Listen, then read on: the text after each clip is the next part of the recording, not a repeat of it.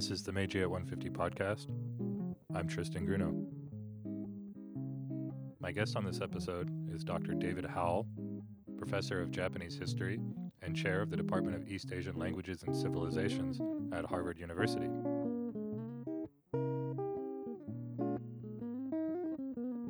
Dr. Howell is the author of Capitalism from Within Economy, Society, and the State in a Japanese Fishery, published by the University of California Press in 1995, as well as Geographies of Identity in 19th Century Japan, published by Princeton University Press in 2005.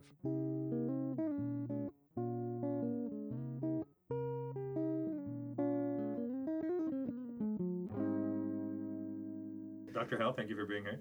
Thank you, Tristan. It's great to be here. A lot of your publications have looked at Japan in the 18th and 19th centuries. How does the Meiji Restoration appear in your research? Mm-hmm. Throughout my career, I've been interested in the process by which Japan went from a pre industrial, mostly isolated from the West uh, country to a full player in the modern world, um, the first non Western country to become a major industrial and military power. Uh, so that certainly the process of transformation has been a constant fascination uh, in my research. But I've wanted to do so in a way that treats the period before 1868 uh, as being as important um, as the period afterwards. Uh, and then also to try to capture at what I guess we would now call a granular level, though when I started doing it, I didn't know that word yet. Um, a kind of lived experience of, of what it was for people to go through that transformation.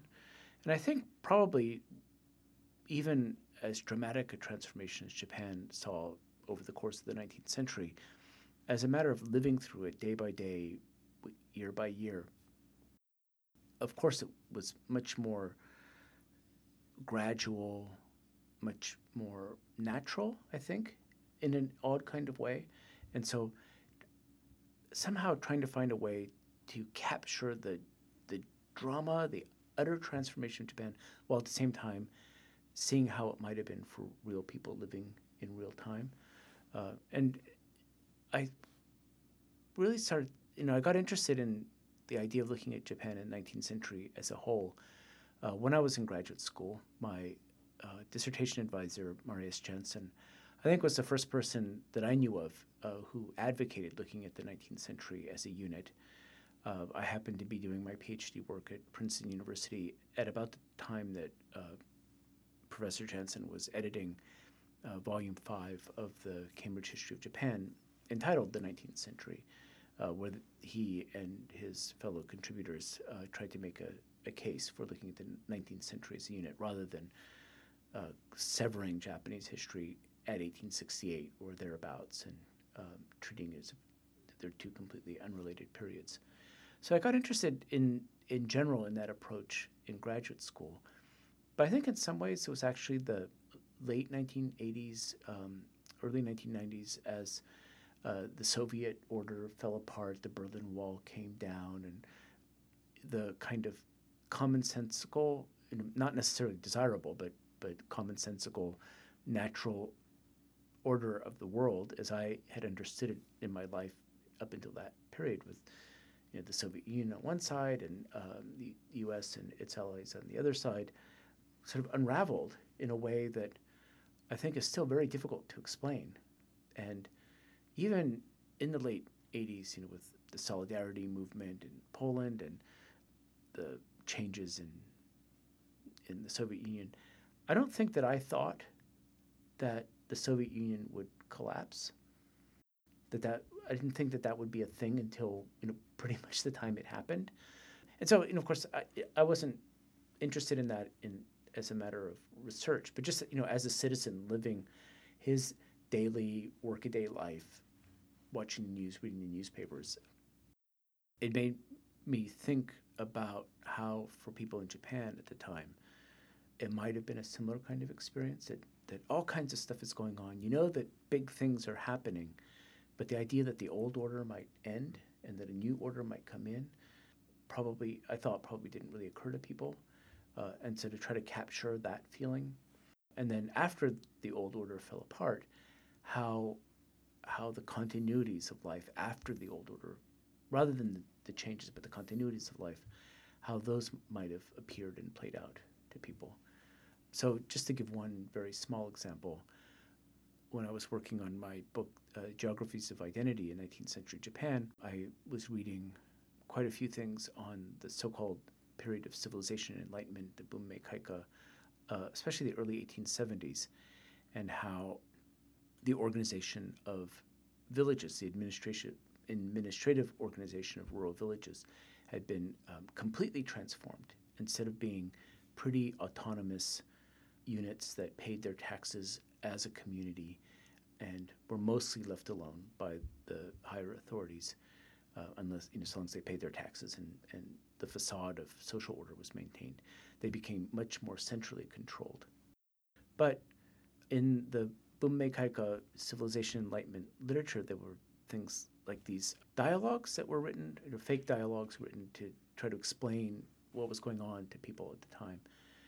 And uh, there's a dialogue between an old peasant man who sees the village headman go by, and he calls him Nanushi-san, the, the Tokugawa period term for a village headman. And then the, the guy who's a much younger guy said, "No, no, no, I'm not the Nanushi. Now I'm the the mayor." And the old guy, "Uh, okay, yeah, whatever. and uh, you know, the younger man is he's now the, he was the Nanushi. Now he's the mayor.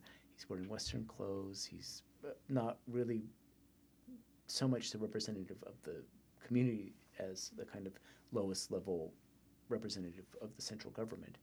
And so the dialogue is mostly actually talking about the things that have changed. But the old guy doesn't doesn't really get it, it, it appears.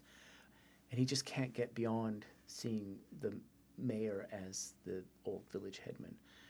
And so reading things like that, then although you know it was meant to be funny and and didactic at the same time for people trying to understand the changes that were going on around them, it also seemed to me the kind of thing where there were probably actually a lot of really real people like that who, who sort of absorbed the changes or dealt with the changes, but but went on with their lives nonetheless. Even though to us, looking with the benefit of hindsight, would see this huge rupture that you know, starting today, the world is o- the old world is over and the new world has begun. That's kind of a long-winded way of saying that in my work I've been trying to capture change and continuity as they coexist in people's lives. As you were describing, looking at the 19th century as a, as a whole Yep. is a good way to talk about those continuities and locate some of those antecedents of Yep. modernity that really set the stage for a lot of the modernization of the Meiji period. Yep. With that in mind, is this whole idea of Meiji at 150, that, that Yeah. you know, the kind of umbrella of, of this uh, whole project, are we making too much of 1868? Yes, that's a good question. Um, the short answer is probably yes, that we are making a bit too much of it because the process of change was very uh, was gradual, and yet I think there's no doubt that without 1868, there is no 1871, 1877, other you know 1890, the 1889, the other sorts of uh, landmark dates that you might might think of. Certainly the the symbolism of the shogun abdicating and the emperor nominally taking over rule of Japan is very important. People saw it as a very important milestone at the time, even if it took a, a while for it to really register with them. And so, in that sense, I think there's no doubt that 1868. That's the date I always choose in my own teaching because, although you could make a case for other dates, you know, 1868 really is it's big, and I think that I'll continue to, to use it, even if the effects weren't felt for much longer. Yeah. One of my previous guests was Christina E., who's a literary scholar. Mhm. And so I asked her about the same question Is 1868 a useful date? I mean, maybe we as historians tend to fetishize years, Yeah. dates, whereas people in other disciplines might look to other markers Mhm. of the advent of modernity, so to speak.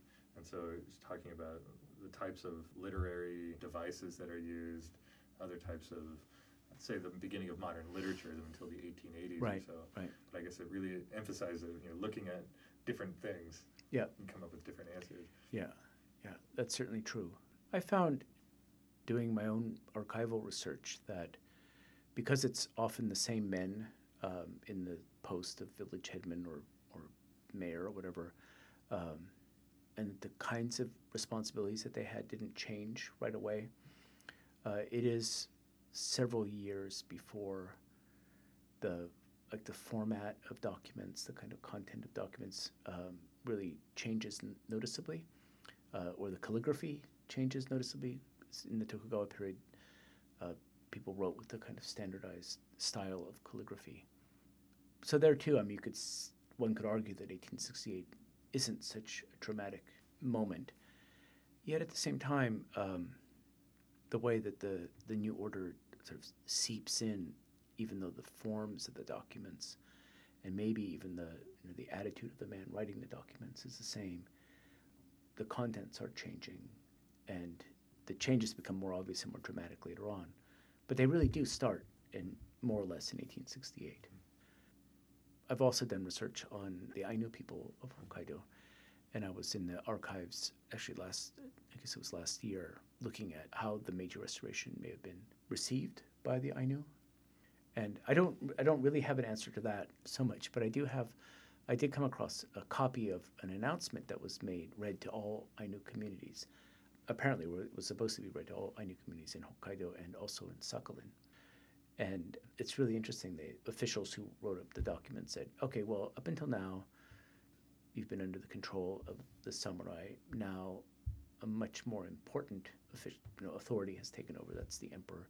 Uh, and unlike the previous rulers, the emperor is benevolent. He cares about you. He'll be looking after you. And, and in fact, to commemorate this change, we're giving you these gifts of tobacco and sake and other commodities.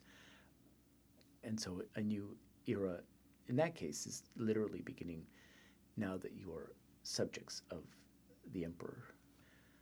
And though in their case too, I think the, the material changes in Ainu lives probably didn't really begin for a few more years. But still, as a marker of, of an announcement of change, at least the, the document is very dramatic. How whether it was received with the same drama or not, I'm not sure. Yeah, I think we do look maybe fetishize 1868 as a year too much, and maybe at the risk of conflating the Meiji Restoration with all of the changes that occurred yes. during the Meiji period. Yeah. But there is still kind of pointing back to 1868. All of those reforms are done, you could say, in the spirit of, of 1868. Yeah. Yeah. The charter oath gets put out, and that kind of sets the tone for the rest of the period. And so all of the modernization, the reforms of customs, process of state formation that is carried on after 1868 like you said, without 1868, there is no 1871. Yeah. There is no 1877. Yeah. 1889. I think there the, um, I mean, certainly you sort of hit on one of the classic problems of writing the history of the 19th century that the changes of the Meiji period were without a doubt revolutionary, but the coup d'etat itself doesn't seem revolutionary to us as historians. Perhaps the men who who installed the emperor thought that what they were doing was revolutionary in a way, but on its own, it doesn't seem like a revolutionary moment.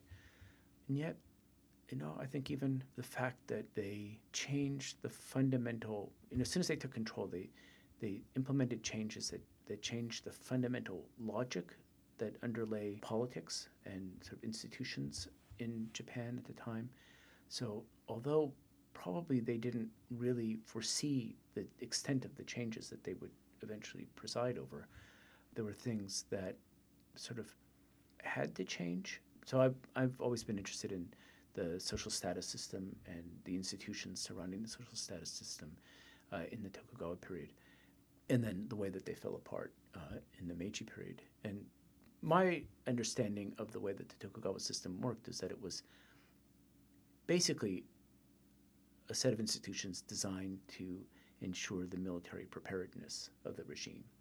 And so it was military government that the different obligations of members of different status groups were conceived in terms of helping the Tokugawa state marshal men and material and weapons and horses, all that, uh, for the purposes of making war, even though the country was at peace for most of the time and the military, ostensibly military purposes of the obligations fulfilled by different uh, status groups quickly lost any kind of direct and obvious connection to the military. But still, the idea of a government based on military preparedness that people, social groups have an obligation to provide services or labor that helps ensure that preparedness in exchange for the benevolent rule of the shogun or his proxies. Uh, I think still, as an ideology, was very much there. And so, if you get rid of the shogun, and at that moment, it may just be a coup d'etat that you don't want a shogun anymore. You want to put a, a figurehead emperor into place. But even that act meant that the logic of all the institutions of the state somehow contributing to the military preparedness of the Tokugawa House falls apart, even if the Toku, because the Tokugawa House is no longer in control. And the logic of imperial rule is not the logic of maintaining military preparedness. It's a different kind of logic. And so, although it took a while and it was very difficult, a difficult process, the samurai as a class sort of lost their institutional reason to be.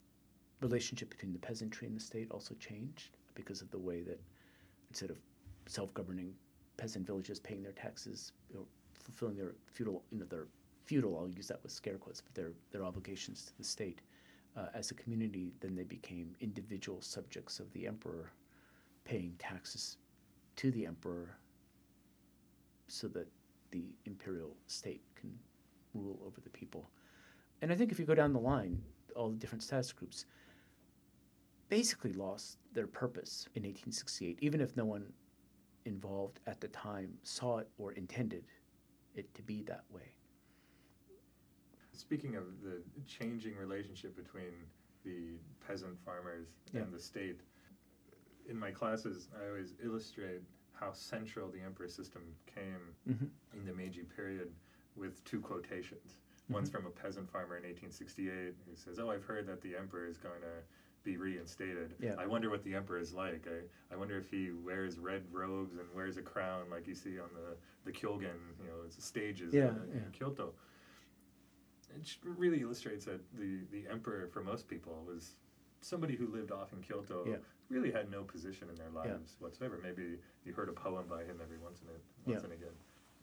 In 1881, after an imperial procession goes through the village, there's there's a recording or an account of, of, how the peasants would go try to collect all of the pebbles that the emperor's carriage had passed oh, over because wow. yeah. they thought you know this would bring prosperity because they were so lucky. Right? Yeah, yeah. I mean that really illustrates how these reforms that the state introduced and this idea of bringing the emperor down from the clouds and showing him to the people and trying to construct a state around him, how successful that really was and how much the position of the emperor changed for the average Japanese yeah, person. Yeah. You had mentioned, you know, how the restoration might look from Hokkaido and mm-hmm. especially mm-hmm. from the Ainu yeah. uh, population. Can can you offer a, a, few more examples on that? Okay, so when the emperor goes to Hokkaido, he is put well, his Ainu subjects are put on display for him, and and I suppose in a sense he's uh, made visible to them as well. And there's a kind of there's a really interesting thing that occurs. So just as in 1868 there was a a, a grant of, of money and goods to all Ainu apparently, um, there was another grant when the imperial procession came to Hokkaido. But I calculated the amount, and it comes out to well under one yen per person. So it's you know purely symbolic, and it's certainly purely nominal. So then it made me think that that there's a kind of tension there where the the Meiji state wants the Ainu to see themselves as subjects of the emperor and maybe to sort of in, you know incorporate the emperor into their worldview and and of course feel themselves uh, a part of a broader national Japanese national community. But at the same time, there's no denying that the Ainu really weren't that important to the Meiji state's project. Um, by the time the emperor goes to Hokkaido, Japanese sovereignty over the island of Hokkaido is pretty secure, so that the idea of sort of making the Ainu feel Japanese so that the Russians won't come and take over. Uh, Hokkaido has mostly faded. I mean, of course, there's still there's Sakhalin, the Kurils. There are reasons to be worried about about the Russians, but the Ainu, I think, have lost their role as important symbols of Japanese sovereignty there. So, in a sense, then it's a kind of half heartedness, I think, which may, I don't know, may, I haven't really thought about this, but may or may not apply more broadly throughout Japanese society. I'm not sure. That certainly the idea of getting people to feel themselves connected to the emperor, you know, that anecdote that you had about people sort of eagerly collect, collecting the, the pebbles that his carriage passed over is really striking. And you know, I've heard other similar sorts of stories. And then you know the imperial portraits in schools and all of that sort of thing, uh, and the imperial processions around the country. But at the same time, I wonder how how the emperor versus other state institutions is a way of, of making people feel part of the that interaction. I was going to say that I'm a bit wary of latching on to the emperor as opposed to other institutions like the military or the school system because of a sense of of a reluctance to, to actually use resources to, to follow through on projects to reorient the Japanese people's lives at that level of, of custom and practice. For example, in the early 1870s, there was a, a brief attack on superstition, quote unquote. Uh, so there were attempts to prohibit the bon, bon obon, uh, like bon odori and things like that, and because they were superstitious, they were backward. Um, they were Buddhist, and it's part of the attack on Buddhism. So there were prohibitions and maybe a little bit of enforcement, but then that they sort of stopped doing that pretty quickly. And other examples like that. So if the Meiji government were really all in and that the getting to ordinary people were really the most important thing, I'm surprised they didn't actually spend more money on it, uh, but rather left it to a combination of maybe popular religion, but also other institutions like the military and schools. Then, if you ask me what they might have done otherwise, I'm not quite, I'm not quite sure about that.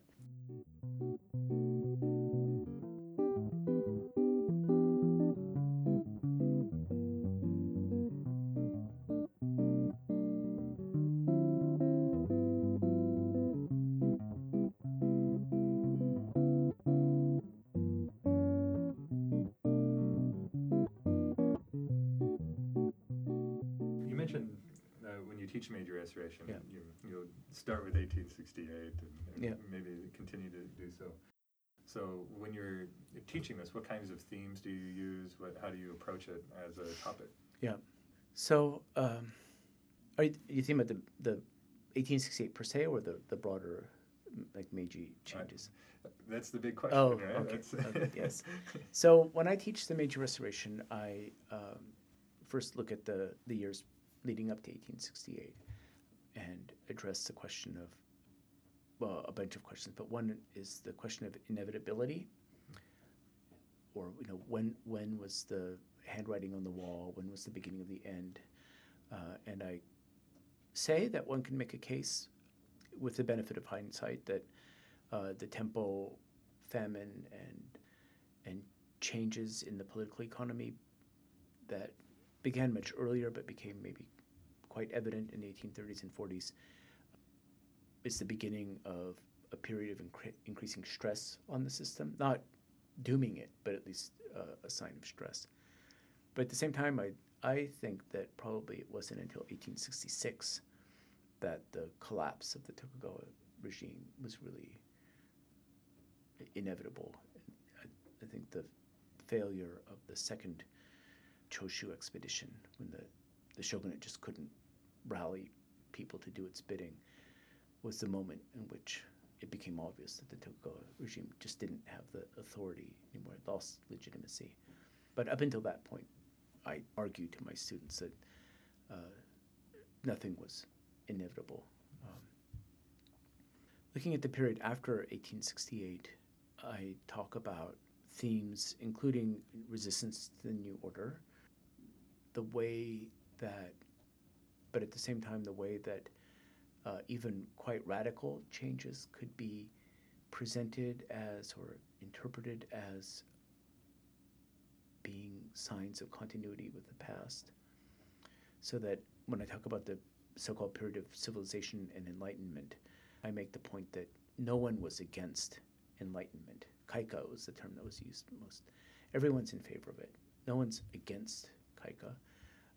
But it was such a, a flexible term that they could advocate for whatever they were advocating for and, and say that that's an example of Kaika. So, in thinking about, say, men's hairstyles, men are encouraged to cut their hair in the early 1870s. Some people, not surprisingly, interpret it as changing from Japanese to Western style hair, uh, hairstyles. But uh, conservative um, advocates of Kaika could say, no, no, no, it's not Western. It's just going back to ancient Japanese practice, and so that you can be a good imperial loyalist and a, um, and somebody who thinks of the Meiji changes as going back to the past and still cut your hair, and it might actually look very much like the guy next to you who's doing it because he thinks that Japan is going to embrace Western style modernity. Uh, so the kind of the flexibility um, of interpretation um, but because everybody was in favor of, say, Kaika, um, it did, it, it provided a kind of um, impetus for moving away from, in fact, moving away from the practices of the immediate past. And that's the other thing I always emphasize that even though people you know, resisted many people resisted the changes. Even people who were in favor of radical change often disagreed quite uh, vehemently about what those changes ought to be, how they ought to be implemented. You don't see anyone saying, let's bring the shogun back, let's go back to the old order. And that, the kind of the finality of the end of the Tokugawa order and and even even men who wanted to keep their samurai privileges we're still not talking about going back to the old political order. And so that's another theme that I emphasize. And then connected to that, I also often say that Japan was very lucky that the Tokugawa regime fell so quickly and so cleanly. Mm-hmm. Um, you know, when you look at, say, China, you know, from somebody born in the year of the First Opium War, you know, could more or less have died of old age by the time the 1911 revolution occurs. During this period when the Qing was forever on the verge of collapse. Uh, and yet the Qing was, was, so incredibly resilient, right? It, it survived a 20 year war that was the deadliest war in all of human history up until that point, the Taiping Rebellion, and still kept on going. And whatever problems China may have had are sort of reflective of the strength and the resilience of the old order, I think. I mean, in a way, right? If, the right answer is to become more like the Western powers, then that explains why China didn't change so quickly because the Qing was strong and resilient. The Tokugawa was not strong or resilient. I mean, it, it lasted a long time, but once once that like the the linchpin was taken out, the whole edifice came down pretty quickly. So no one's looking back. Mm-hmm. And then, although now uh, historians have the Meiji period, um, especially now that the sesquicentennial is coming up, do emphasize the, the violence and the bloodshed and the, and the, and the deaths of the Boshin War. Still, you know, compared to other big ticket revolutionary moments in modern history, it's still pretty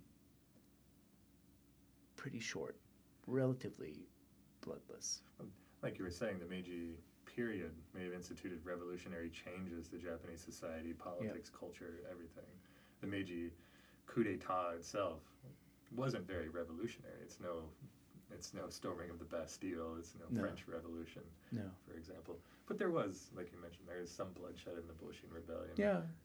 And uh, actually, I think my, my students actually are fascinated by that because there's such this idea that the Meiji Restoration was a bloodless revolution, where everyone was, everyone must have been on board because they saw how clearly the writing was written on the wall. Where if Japan wants to stay independent, it's gonna have to open up, and but then you point out, well, there were you know the, the Battle of Ueno Hill, where people holding out, you know, Battle of Hakodate, people holding Yeah, out even up yeah. until 1869. Yeah. So Yeah.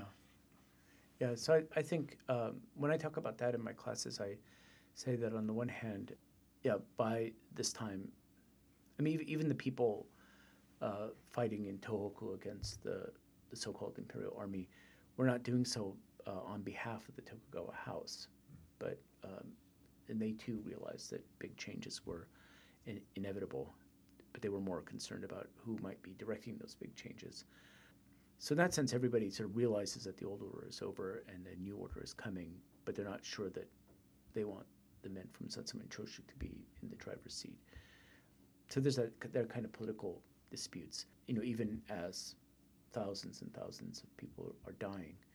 Another thing, though, about the, the bloodless revolution is that it's also partly a projection backward from the late 19th and 20th centuries you know, as you know, there's been some really interesting work done recently. Um, Hiraku Shimoda and um, Michael Wert and others have written on um, the fate of the losers in the Meiji Restoration and um, the process of rehabilitating people from the Aizu domain and other Tohoku domains, or the Tokugawa shogunate itself, in the especially the 1890s, the first decade of the 20th century, um, as the like the 50th anniversary coming up in, in 1908, or I'm sorry, 1918.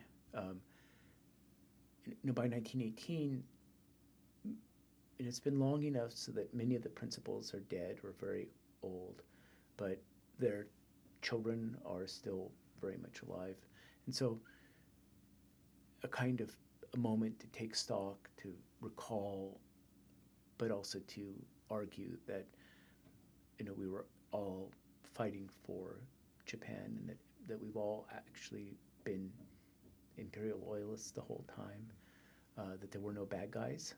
It took a while, and but you know a lot of the 1890s was a, the whole project was to say that for the losers to say that that that we were fighting for Japan, that we weren't we weren't disloyal. And, and like you said, a, a lot of the, the resistance to the regime wasn't necessarily yearning to reinstall No, yeah. the previous system, but it, like you said, it had, had to do with who was going to be driving the ship, so Right, to speak. right. And, and I think that's also what you see in the samurai rebellions in the 1870s, Yep. the popular rights movement in the 1880s, Yep. where it's all of these this question of how much popular involvement is there going to be in the new government. Yes, yeah. Of course, the, uh, since we're in Canada, the great Canadian historian of Japan, E. Yeah. H. Norman, called it a, you know, a, a failed revolution for Yeah. that very Yeah. reason. Is that there is this uh, attempt to create a more democratic regime that then gets forestalled by an autocratic Meiji government. I don't know if we wouldn't go that far. Yeah, yeah. Well, one of the things that I find really interesting about you know, that kind of um, issue is that uh, if you look at the kinds of people, kinds of commoners who got involved in the um, imperial loyalist movement in the 1860s, they are demographically very similar to the kinds of, of commoners in the countryside who got involved in the freedom and popular rights movement in the 1870s and 80s. Um, you know, they're captured in uh, Shimazaki Toson's novel, great novel, Before the Dawn, which sort of takes um, the story from the Restoration period up through the the freedom and popular rights movement. Um, and uh, anyway, so it's you know very similar types of people, um, community leaders, you know, village headmen types or well-to-do peasant types, um, and I think for them when they were talking about democracy, um, uh, or actually, let me go back to their maybe their fathers who were uh, imperial loyalists. I think they saw themselves that their their ambition for their imperial loyalism was to be part of the project of creating a new order, that they had maybe lost faith in the old order, but they saw themselves as um, people who should be part of building something new. They wanted to be involved in building something new. And as community leaders, they were sort of used to being in that position. Uh, and so uh, many of them got involved with things like Hirata nativism and um, the idea of, of imperial loyalism. Uh, and then after the Meiji Restoration, um, although they, they find that many of the slogans that uh, the young radicals who helped to overthrow the, the Tokugawa regime were using, uh, you know, Sonno Joi, um, revered the emperor, expel the barbarian, that kind of thing, were very similar. I think that the logic behind them was actually quite different. And so the um, leaders of the Meiji, early Meiji regime paid a lot of lip service to uh, the old imperial loyalists, the nativist types, um, making the the Ministry of Rites the highest um, uh, ministry for a while, and then it grad- very quickly gets downgraded. But they weren't really on board with the ideology behind it. Um, and so I think many of the, the men and women, mostly men, but some women who had been involved in um, the loyalist movement in the 60s, uh, came to understand or came to feel betrayed that they were going to be part of this new, wonderful new project, but actually they get sort of shunted aside, and maybe the people who were creating the new regime weren't really interested in having them participate at all. Uh, and so some of them become embittered reactionaries, like um, Matsuo Taseko and uh, Anne Walthall's uh, wonderful book, um, The Weak Body of a Useless Woman. But then others, um, or maybe the sons of these others, then get attracted to the freedom and popular rights movement, which is all about being part of this nation building project. So the nation building project of the Hirata nativists is utterly different, like 180 degrees different from the nation building project of the freedom and popular rights movement. But they're very similar in the sense of, of men in the countryside who are used to being community leaders wanting to feel that they're um, empowered to be part of this new nation building project. Uh, and so I think there, there's that kind of similar longing. And so that's why I would uh, disagree with E.H. Norman, all, all, due respect, that um, that for them, it, I don't think it ever really was about democracy. Right. I mean, democracy for them, but not yeah. democracy for anybody other than them. Um, so, so I agree with him that that they wanted to be part of this nation building project. Um, but I also think that in a way, the Meiji state does figure out a way to sort of co opt them. Um, and so that by the time, you know, the 19th century is coming to an end, it's probably, Japan is probably about as, it's not very democratic, but it's probably about as democratic as these guys actually wanted it to be. So in that sense, it's not a suppressed revolution at all. It's a, uh, a successful co-optation of people who were willing to be co-opted.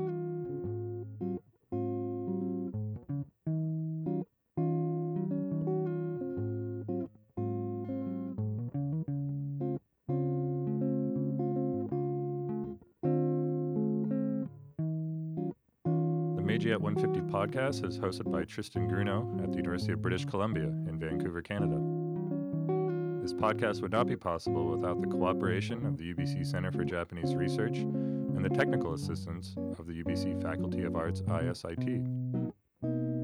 Find out more about the Meiji at 150 project, including the Meiji at 150 lecture series, digital teaching resource, and workshop series by visiting our website, meijiat150.arts.ubc.ca.